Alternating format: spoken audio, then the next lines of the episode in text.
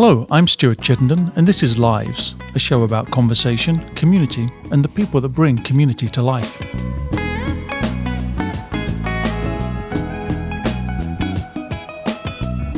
My guest today is Dr. Franklin Thompson, professor, human rights advocate, former elected official, and funk musician.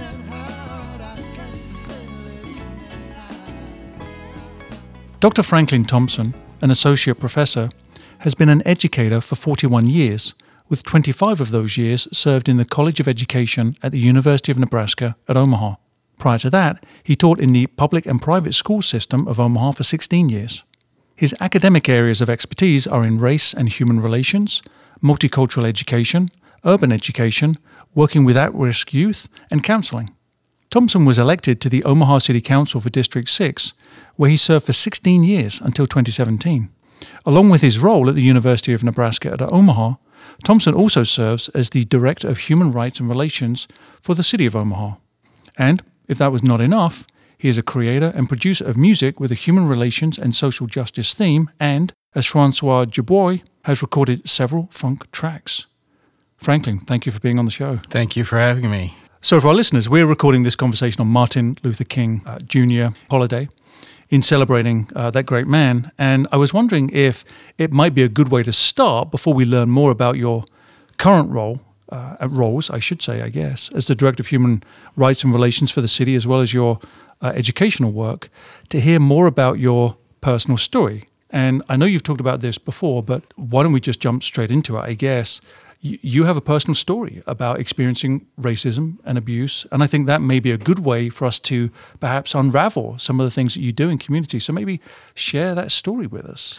Yes, the first uh, four years of my life I spent as a spoiled middle class kid, uh, one of the few, very few middle class families in the 1950s.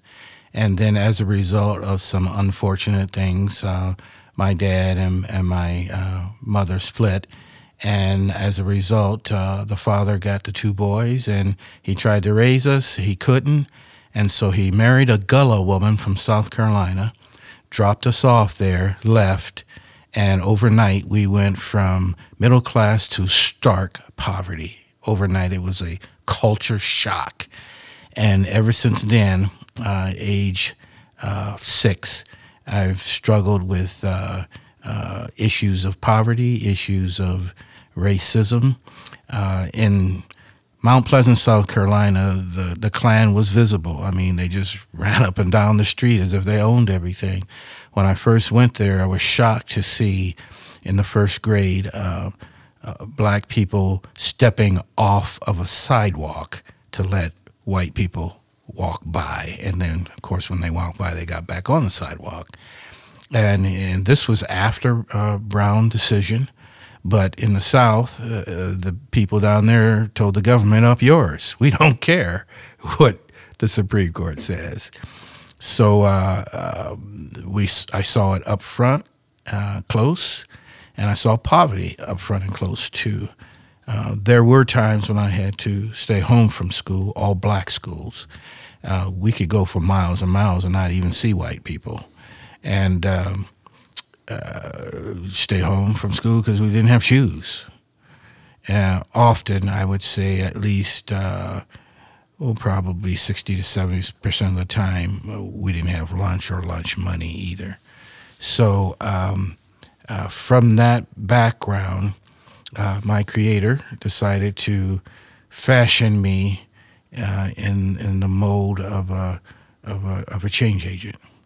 And very early on, um, I uh, took on the beliefs of uh, Martin Luther King the most, but also Malcolm X too. And it shaped me.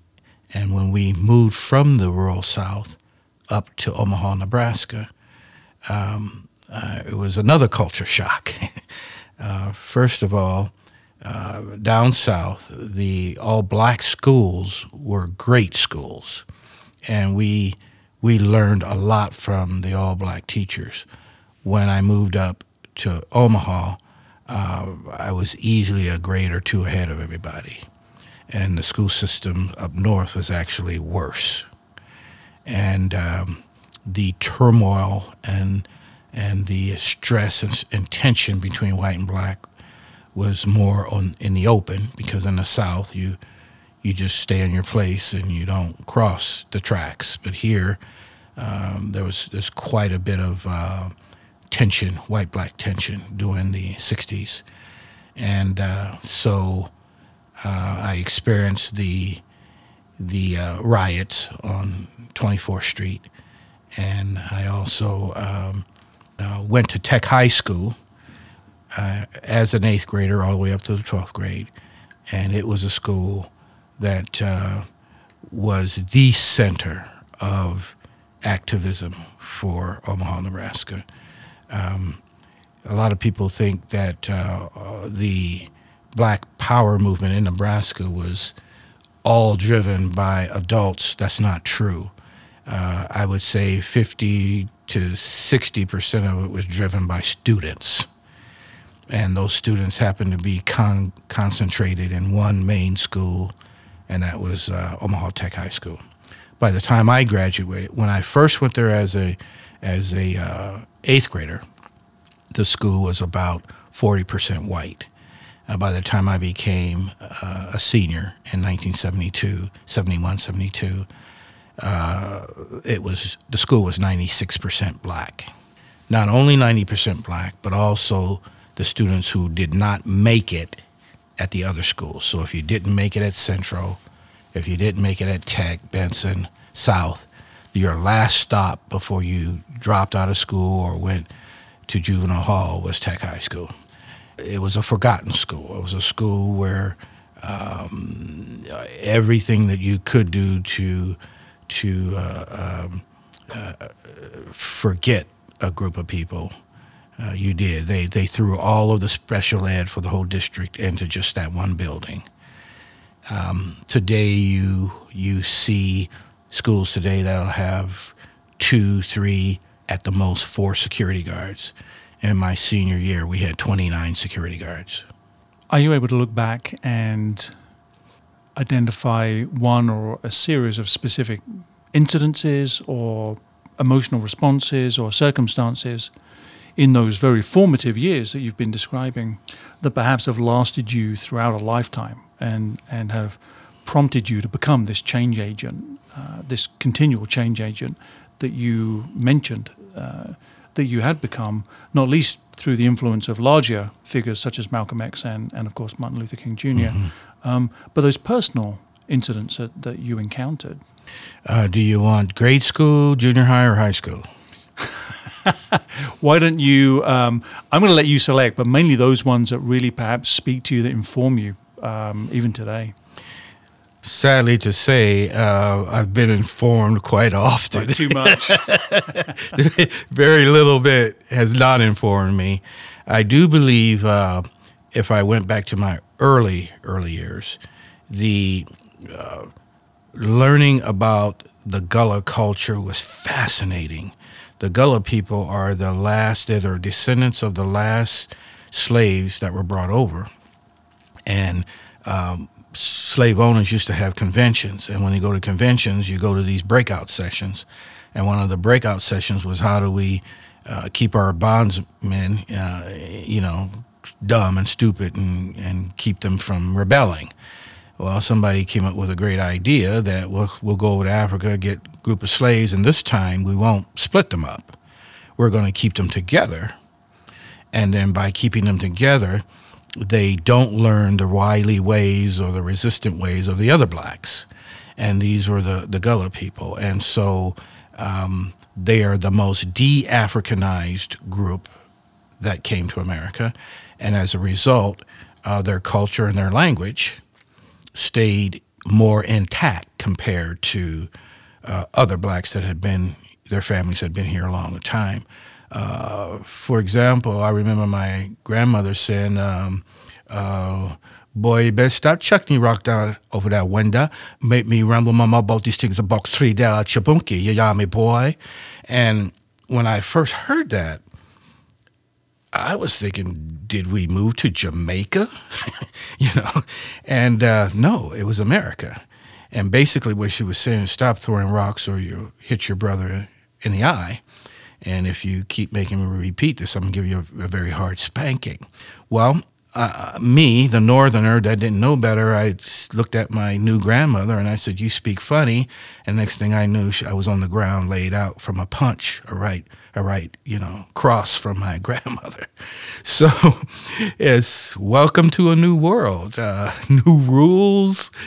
Um, I went from having uh, three meals a day and being spoiled at Christmas time to stark poverty. I mean, there were times when, when um, the only time we would eat is if my uncle would take a 22 and go out and shoot a rabbit.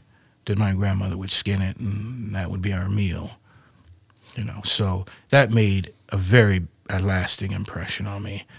Um, coming to Omaha, probably another thing that uh, made a lasting impression upon me was uh, a different sense of pride up north than it was down south. In the south, we didn't have much, but we were extremely proud, and um, we we didn't um, look for someone else or the or the government to to save us. We just we made do, and a lot of times we didn't even know that we didn't have it. We just it was just a way of life. Um, coming up north, I found a whole different set of rules. It was a uh, the set of rule uh, that said, um, "You owe me, and until you owe me, I'm going to frown. I'm going to uh, picket. I'm going to riot." And, and it was also during a time when blacks were emboldened to physically attack whites. So it wasn't unusual for me to find uh, a, a, white kid who, for example, today, I guess we would use the phrase an opie, you know, someone who's kind of square and maybe not, you know, very uh, wise to the world's ways. Beat him up, break his nose, take his money, and then, you know, and the kid's nose is bleeding, and and the, the kids who beat them up didn't get suspended or anything. So it was it was another cultural shock, uh, uh, just a shock for me to see the lack of wanting to do homework because of anger, and understandably so. Now you know now that I'm older, I can look back and analyze those things properly. But as a kid, I had been told that education was the way out. Coming up north, revolution was the way out. And so um, it became a, a, situation where then I got labeled as an Opie, or I got labeled as an Uncle Tom, or I got labeled as a weirdo, or they even one of my nicknames was a white boy. Okay, so. Uh, again, I understand all those things now within the psychological and sociological mindset. But back then it was just confusing to me. But I did learn a lot. I learned a lot from the Omaha culture, and the urban northern culture helped shape my views too. It's, in fact, that was when I first started understanding the life of Malcolm X, was when I came north. Given some of the wisdom and the experiences that you've, you've talked about and the wisdom that you've accrued over time, if you have a different lens now on something like the Black Lives Movement? The Black Lives Movement is a result of America's inability to problem solve. Every there's a lot of things in America that's like drive-through Burger King mentality. So you solve problems by driving through. You get a hamburger or a cheeseburger or milkshake. You put it down, boom, it's supposed to solve everything. Or you lock arms and you sing kumbaya, boom, you know. And, and those quick fixes don't work. And America, for a long time, has tried to solve a very complex issue with quick fixes. So the kids now are starting to say, hell no. We've got more pain and more problems than you're re- that you're that you're recognizing and um, we're going to have a grassroots movement, and and we don't need a Malcolm or a Martin to tell us we're going to we're talking to each other, and we're going to be the movement. And so, yes, um, blacks are profiled. I was profiled when I was a child, and that's one of the. You talked earlier about a, an incident that stuck in, in in my mind.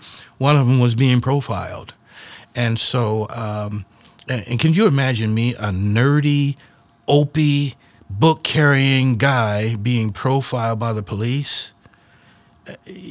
obviously blacks get profiled if I'm going to get profiled. Okay, but um, the the Black Lives Matter movement is authentic. It's genuine. It it's addressing issues that everybody want to candy coat, sugarcoat, and kind of brush it away. And uh, young people today are saying no. We're we're going to bring this out, and and we will have on our terms a different solution. Does it feel disappointing for you to think that you have experienced a life where you have firsthand had um, these encounters and you have witnessed and been a part of trying to make change for the better of humanity? And yet, this moral arc perhaps doesn't seem to have been as far as um, we would have liked it, given that we're 50 years on from uh, Martin Luther King's assassination. I, I blame two things. Um, I blame the fact that our problem solving method is a little weak. It, it has a magical, magic dust quality to it, and you don't solve deep problems with magic dust. You don't solve cancer with a band aid, okay? And but I also uh, uh, blame the power structure in that um, it's power and privilege is what has to be addressed. And you can take money all the time, every day, and give some grant for this or some grant for that and kind of piecemeal North Omaha together. But until you get to the bottom issue, and the bottom issue is power and privilege, you we have to deprogram and reprogram on the north side, and then we have to empower them with financial stability. The same way that you take $20 and you go to South Omaha and you go to those mom and pop stores and you pull your 20 out and you say, I want 10 of these. That's what North Omaha needs. We need people from all over Omaha, including West Omaha, to come to North Omaha, pull their money out and say, Give me 10 of these. And until that happens, it's just window dressing. We, we, housing is fine. I appreciate the new housing, but we have to have economic development in North Omaha. Some leaders will only talk about housing, will only talk about whether or not they can get a school, you know, loan. But what about that cultural slash spiritual poverty, the one that makes uh, male rappers refer to their girlfriends as female dogs and, and garden utensils. That's part of the poverty too. 360 degree freedom is better than half behind freedom. And um, I'm having a hard time right now getting people to listen to that message, but I'm not wrong. So, this is the perfect segue we are later in the show going to talk more in depth about your music pedigree.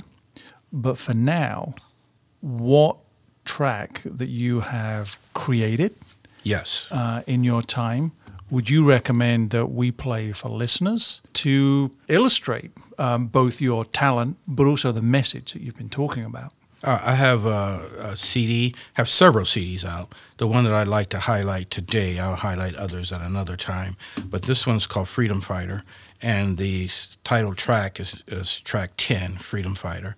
And in that song, it actually has specific quotes from uh, Malcolm X, Martin Luther King, uh, Muhammad Ali, different people, uh, Marcus Garvey, and it it, sh- it kind of shows that that that picture of needing the total freedom.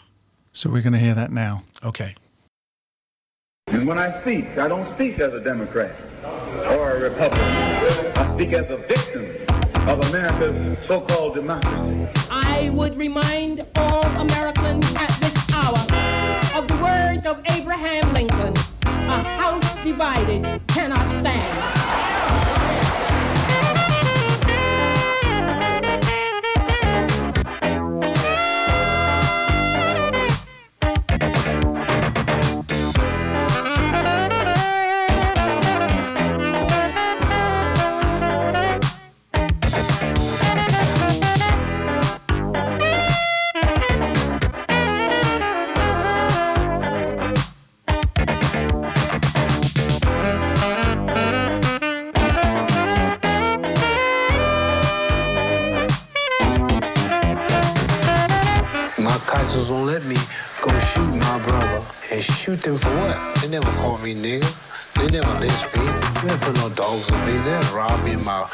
Nationality. uh, Raped and killed my mother and father. What I'm gonna shoot them for what? How am I gonna shoot them?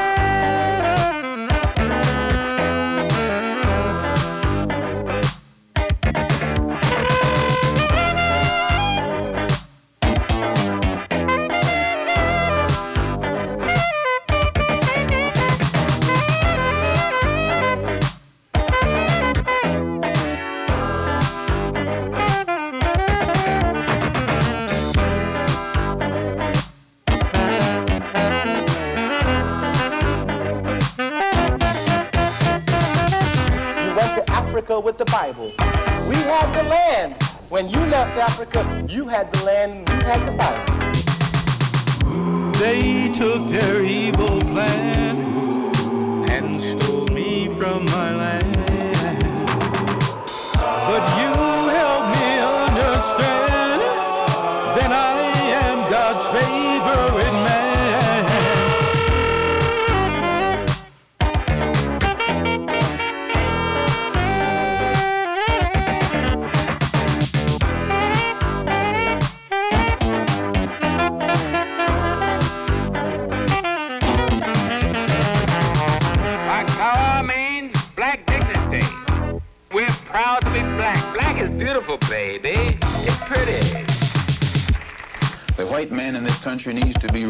Be re-educated so that his behavior pattern toward non-whites will change. And the black man in this country also needs to be re-educated so our behavior pattern and attitude toward ourselves will change. You can't legislate brotherhood.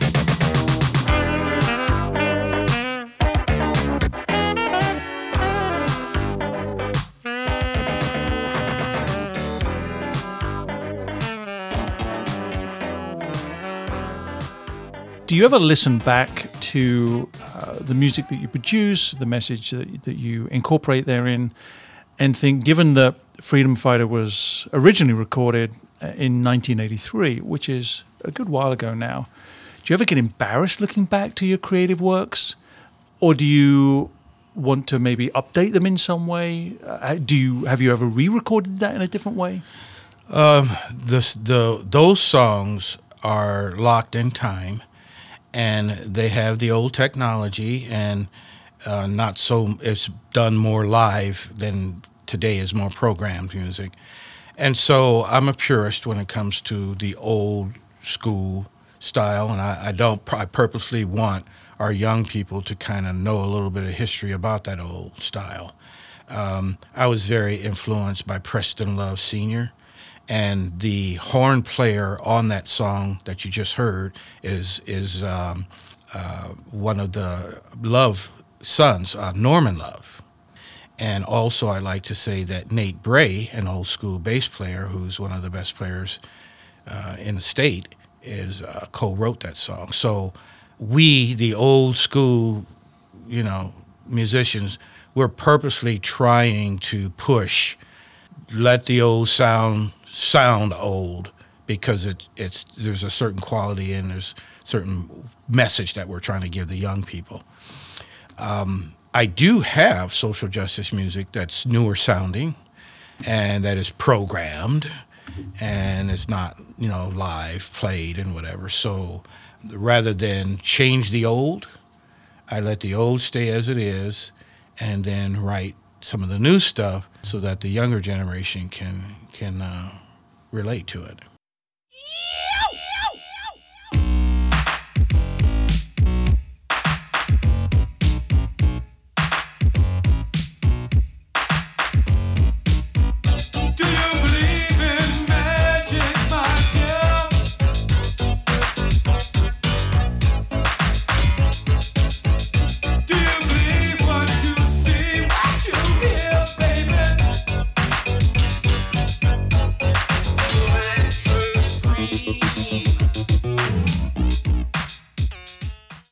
Explore your musical pedigree a little bit more later. But for now, let me ask you to talk more about your role as the Director of Human Rights and Relations for the city.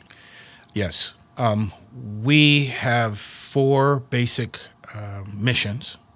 One is that if you have uh, some kind of complaint, it can be uh, employment, it can be public accommodations, or it can be housing. And, and you want to open a case and to find out is, is there any help or remediation you can get. Uh, we are the we're the department where you, you start it. You start the process there. We don't do the awarding, we don't do the adjudication, but we make a decision, a discernment as to whether or not you truly have a case. If you do, then we, we give you all the, the elements you need to take it to the next step. Oftentimes, it doesn't even go to court, however, it's settled outside of court. So that's, that's one thing we do. The second thing we do is um, what we call uh, economic development. And what we're trying to do is to say if we have these contracts, when the city builds this building or that building or does street work, that a part of that work has to go to uh, what we call disadvantaged businesses. Long time ago, that was based on race. Now it's based on on uh, socioeconomic status. So we try to then have set asides, but the set asides again are not based on race uh, Nebraska in 2009 decided that it was anti affirmative action.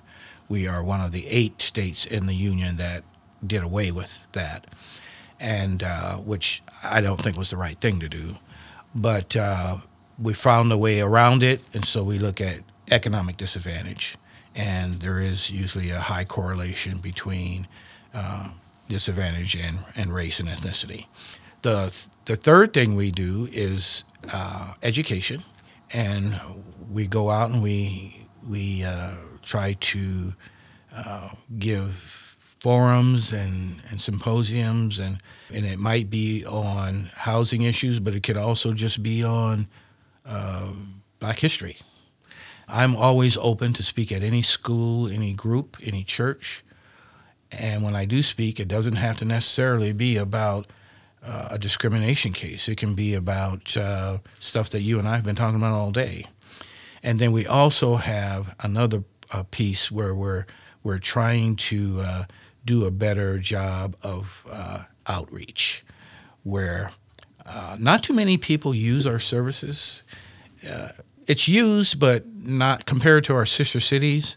I believe we're underutilized, and so we want to get the message out there PR, uh, good advertising, and uh, let people know what it is we do. It would seem to me that given some of the issues that we've been talking about around race relations, a long history of prejudice, and uh, dare I say, a continuing, uh, if not expanding, legacy of that under the current um, federal administration, that the potential for a department that is focused upon human rights is really quite vast. And I wonder if you could rewrite the rules for that department or office if if you would expand it in some way and if, if you could what would you want to do one area that we could expand and uh, take on would be uh, homelessness. We we have sub sub zero degree weather out there right now and people have they can't sleep under a bridge or whatever and they're driven inside. But if you go to the open door mission Francis House, different places like that, uh, they're standing room only. So uh, that would be in line with Martin Luther King's thinking, and uh, that would be an area of growth if we wanted to expand. How do you see the state of human rights in uh, locally or, or, or more broadly? Bifurcated. it's like we live in two Americas simultaneously, and you almost want you're waiting for Rod Serling to go. You know, you've entered the twilight zone. Um, just because I'm a uh, Republican doesn't mean I put up with foolishness. And right now, I'm hearing a whole lot of foolishness come out of Washington, D.C. I think we need a big change from uh, the national point of view uh, locally, I'll do what I can to make sure that uh, human rights and human relations and common sense uh, is put above political party and political shenanigans. But uh, ironically enough, my department, which had 22 people in the year 1996, was cut down to five people. And the two mayors that cut it were Democrats. the, the irony never ceases, and, and some of the stories that I have to tell. And, and then again, ironically, this mayor decided to pour money back into it and build it back up. So, what it lets me know is that in order to make America great, in order to do things, we're going to need not both parties, but we're going to need the critical thinkers in both parties to come together. Uh, the parties, it's a broken system, but I do believe that there are critical thinkers within both parties. And when you put those two together, then I think you can get some, some movement.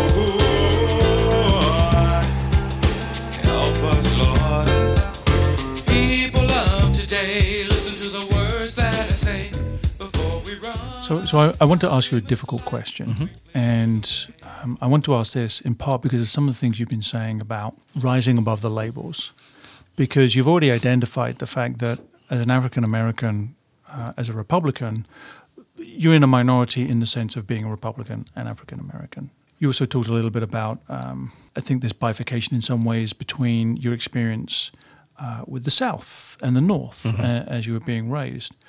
And I know that um, I can remember being at City Hall when the LGBTQ uh, yes. uh, anti discrimination ordinance was first up. Mm.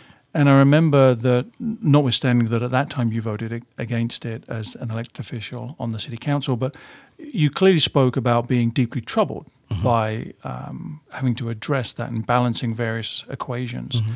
And I wonder if notwithstanding this critical thinking you've talked about mm-hmm. within yourself, mm-hmm. if you have found it difficult to exist in a society with multiple points of view, approaching situations from different perspectives, if notwithstanding your attempts to do that, you constantly find yourself labeled and having to struggle to move the needle because you are perpetually boxed in in some way. Uh, that's sort of like three questions in one, but I think I'll try to. It wasn't really it. a question, was it? It was more just a. I'll try to address each one. Uh, the initial LGBT vote, I voted uh, abs- to abstain. I wanted it to be on the ballot. The second one, I wanted to vote yes for it, but I didn't get the compromise I wanted. Uh, what what they ended up doing, uh, Stuart, is they took out housing but they kept in the phrase um, uh, perceived identity. And I felt they should have did the other way around. I think we should have kept housing in and then taken out perceived identity. If you go down to the state unicameral right now, the, the same bill is there, and guess what's not in there? Perceived identity. So, um, you know, they call it politics for a reason. And I have the two, the three top churches in town that were against that were all in my district. And believe me, they were pulling at my coattail saying, uh, Franklin, you're gonna, you're the last bastion of hope to save Christianity. So, wow, talk about being in the middle of a firestorm. Both both sides pulling. Um, having looked back, however, I probably the biggest mistake I made is that I didn't I didn't uh, separate church and state, and I should have.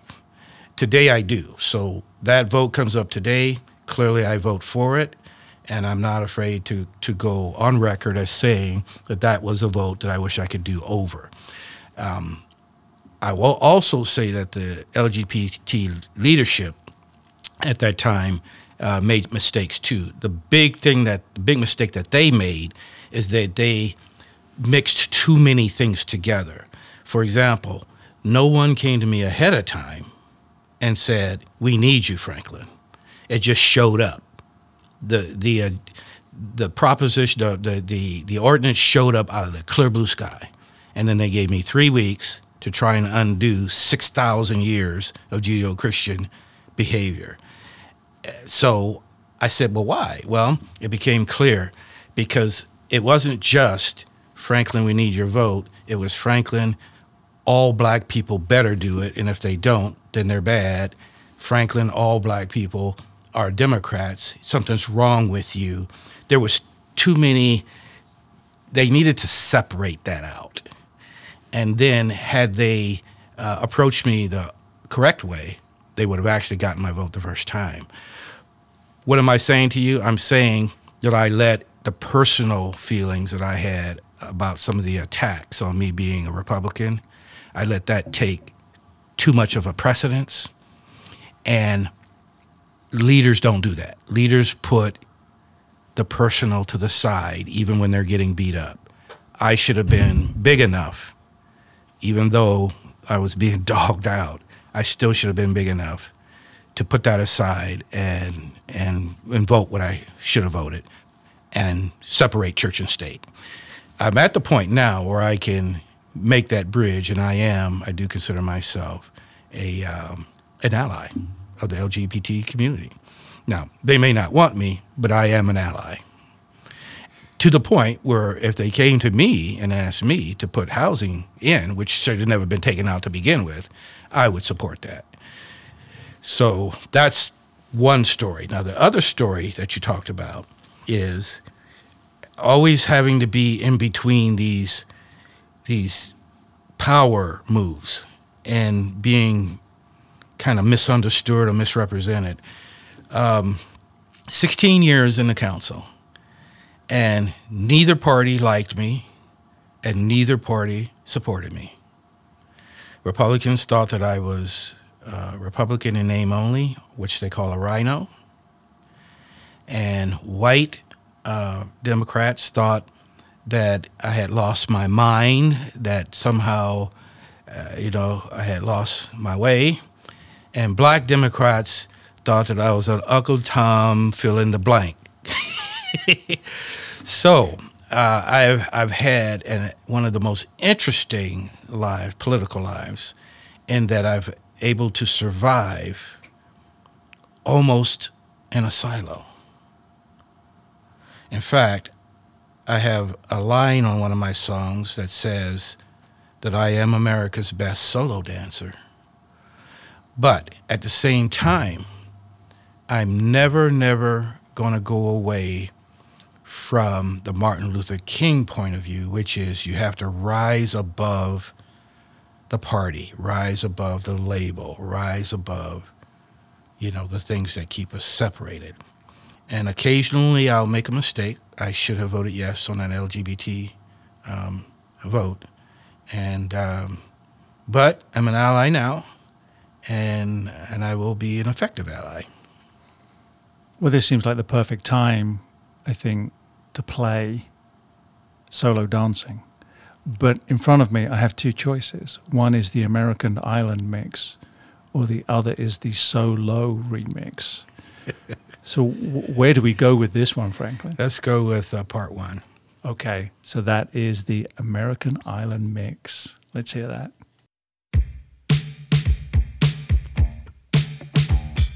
Frankie looking in the mirror, said he wanna dance, said he wants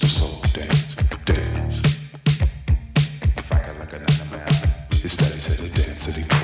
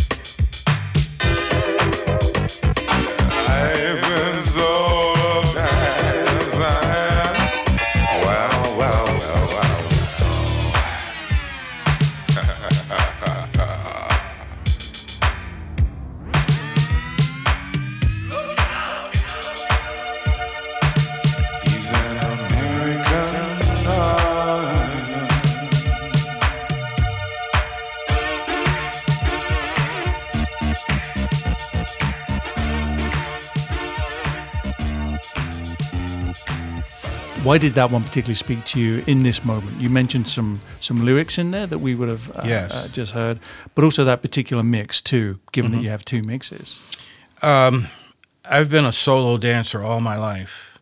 When I was in grade school, um, I used to watch the news, and then the neighborhood kids in the back country would say that I was acting white, uh, that I was acting weird. Um, when I came up north, went to Tech High School, uh, I, I wasn't smoking marijuana. I was getting good grades, straight A's.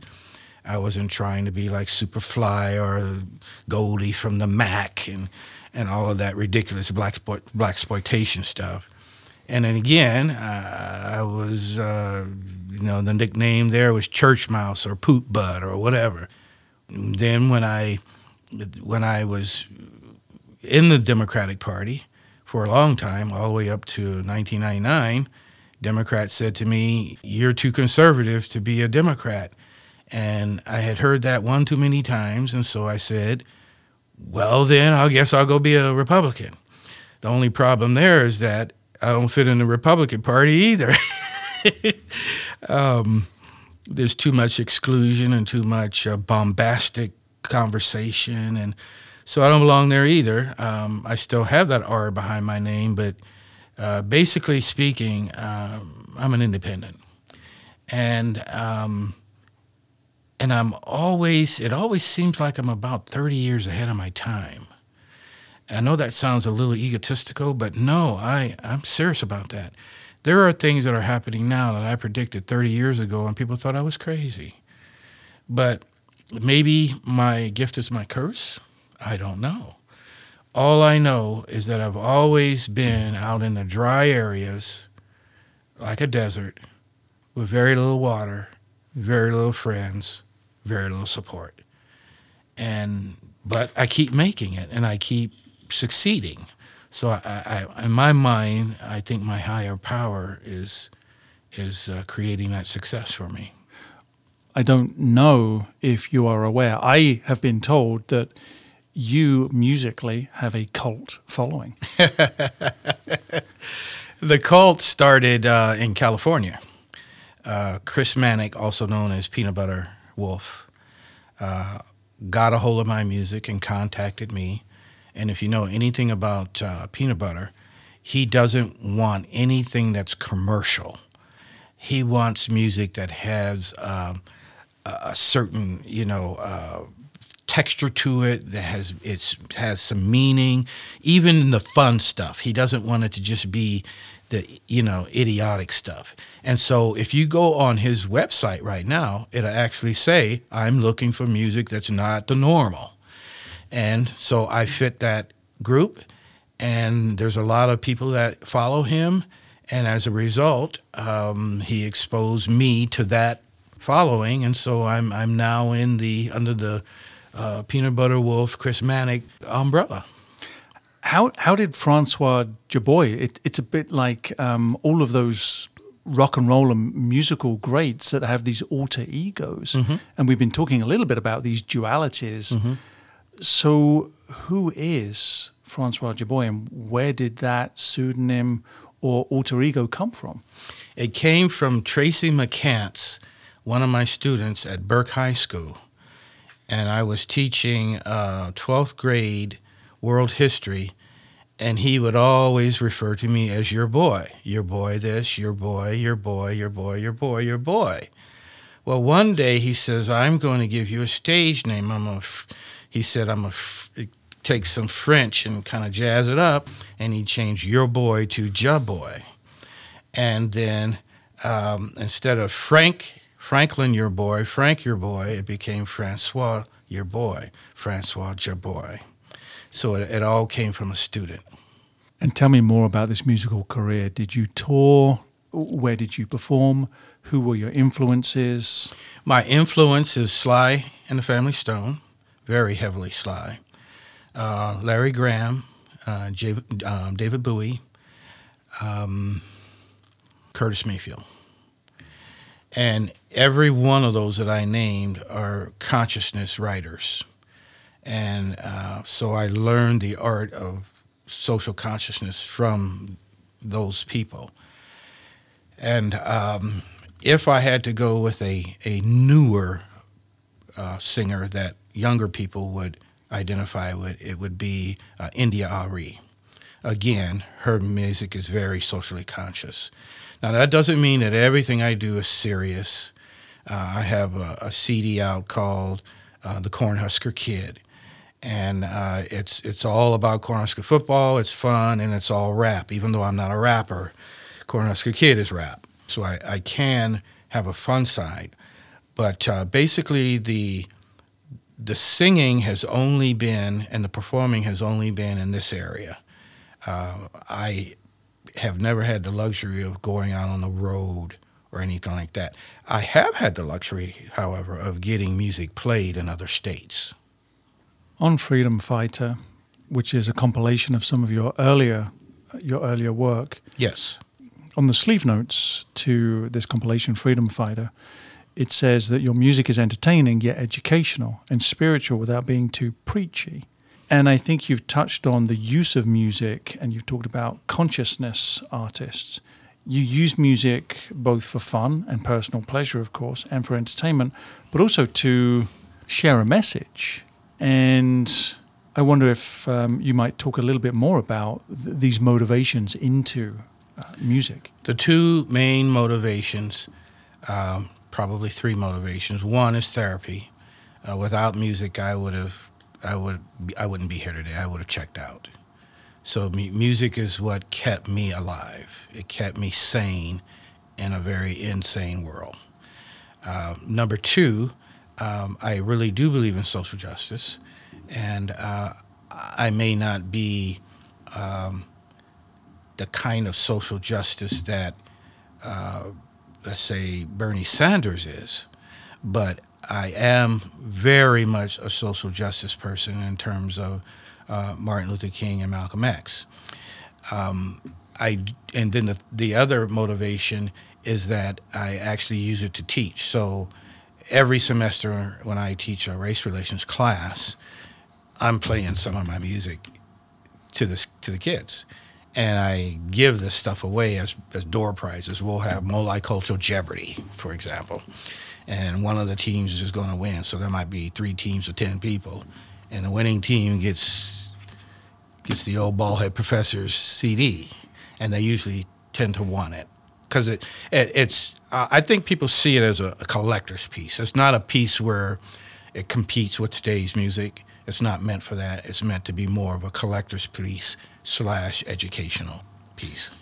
So, for the listeners, I, I want to be clear that there will be uh, a competition for a free copy yes. of this CD. Mm-hmm. Thank you, Franklin, for you offering bet. that. You bet. And by way of teaser, I want to point out that the cover art, the rear cover art, features uh, an image of you, Franklin. And I, I, don't know what the current vernacular would be, but I'm going to say bust in a move.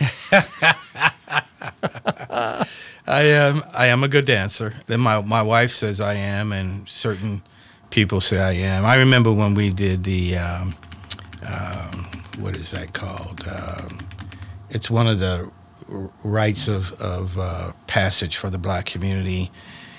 Uh, skipping my mind right now, but they always have the older the older men do a dance, and and so they put me front and center because they said that I was the showpiece. So that was a nice compliment.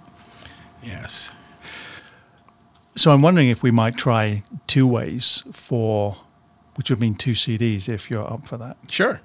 Two ways perhaps for people to win a copy of Franklin Thompson's compilation Freedom Fighter, The Early Years. One is to call in after the show broadcasts, calling in at 402 235 2201. And the other way is to go to the show's Facebook page. And the show's Facebook page can be found by searching Lives Radio Show on Facebook.com. The first person to write in with a Martin Luther King quote will win a copy of your CD. That sounds like a good plan. What should we play out to? Uh, American Dream, number one. And tell us why. Uh, it talks about uh, Martin Luther King's dream of how we need to come together. There's far more that makes us uh, a nation that unifies us than what divides us. And so the the song American Dream is saying that we have to highlight the good that's within us and use that to unify us, not uh, take little picky things here and there and then exacerbate them and then boom, we're not even talking to one another. So that's that's what that song is about. I really appreciate that recommendation. It is perfect for today. As we noted, we're recording on Martin Luther King Jr.'s holiday. Franklin, thank you so much for being on the show. I've actually really, really enjoyed talking with you. You bet. Uh, feel free to call me back, and I'll have other albums with with other things to say.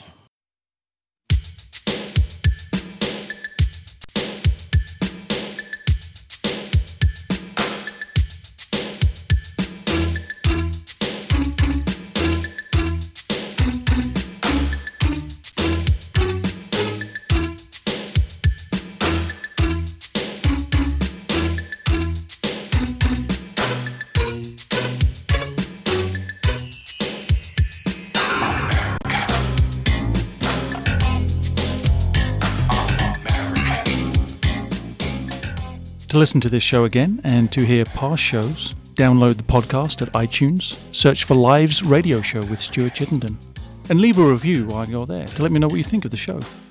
As a young boy, had visions of a dream,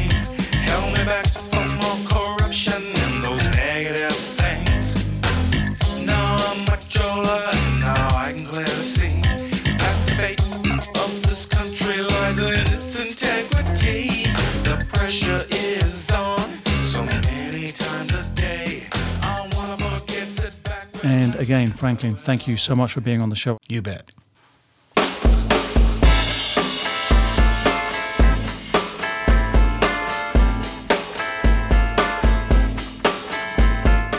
That's the end of this week's show. The sound engineer was Dalamar McTizick. The magnificent Marion Fay helped produce the show. Lives is an executive production of Squish Talks. I'm your host, Stuart Chittenden. Join me next week for more community, conversation, and the people that bring community to life.